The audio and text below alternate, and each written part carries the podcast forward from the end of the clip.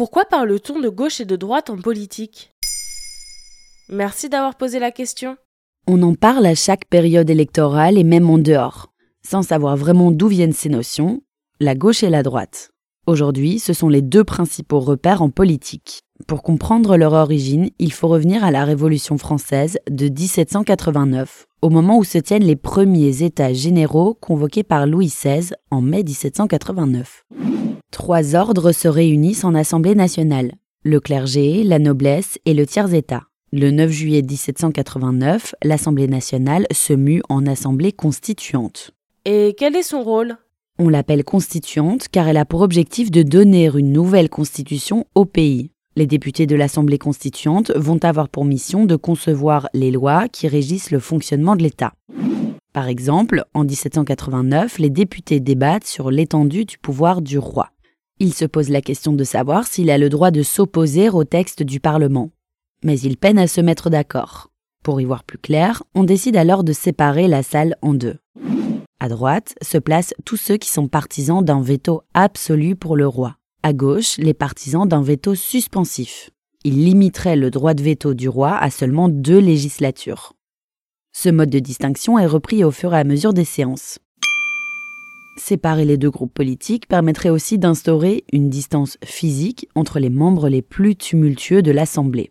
Au fil des années, la distinction est restée. Avec l'opposition au roi, les militants de gauche se sont aussi rassemblés autour de notions d'égalité, de solidarité ou de justice sociale. À droite, en plus du soutien au pouvoir royal, les valeurs partagées tournent davantage autour des concepts de liberté, d'ordre ou de sécurité. Mais il y a d'autres oppositions que droite-gauche. Oui, selon la politologue Janine Mossouz-Lavaux, il y en a eu d'autres au cours du temps. Les révolutionnaires et contre-révolutionnaires, les progressistes et conservateurs, les cléricaux et anticléricaux. Et pourtant, ces paires d'opposition sont restées indissociables des socles de base en politique, la droite et la gauche. Et parle-t-on de droite et de gauche ailleurs qu'en France? Oui, car le concept s'exporte à partir de 1800. La Russie, les yeux rivés sur la Révolution française, puis les États-Unis vont progressivement s'en emparer autour du XXe siècle. Bien qu'elles soient considérées comme réductrices, ces étiquettes universelles gauche-droite sont pratiques car elle résume des idées complexes à une simple binarité. Et 200 ans plus tard, le clivage gauche-droite existe encore. Selon la politologue, l'offre des politiques a changé, comme Emmanuel Macron qui affirmait ne se positionner ni à droite ni à gauche en 2017. Mais d'après Janine Mossouz-Lavaux, la demande de la population est restée très claire.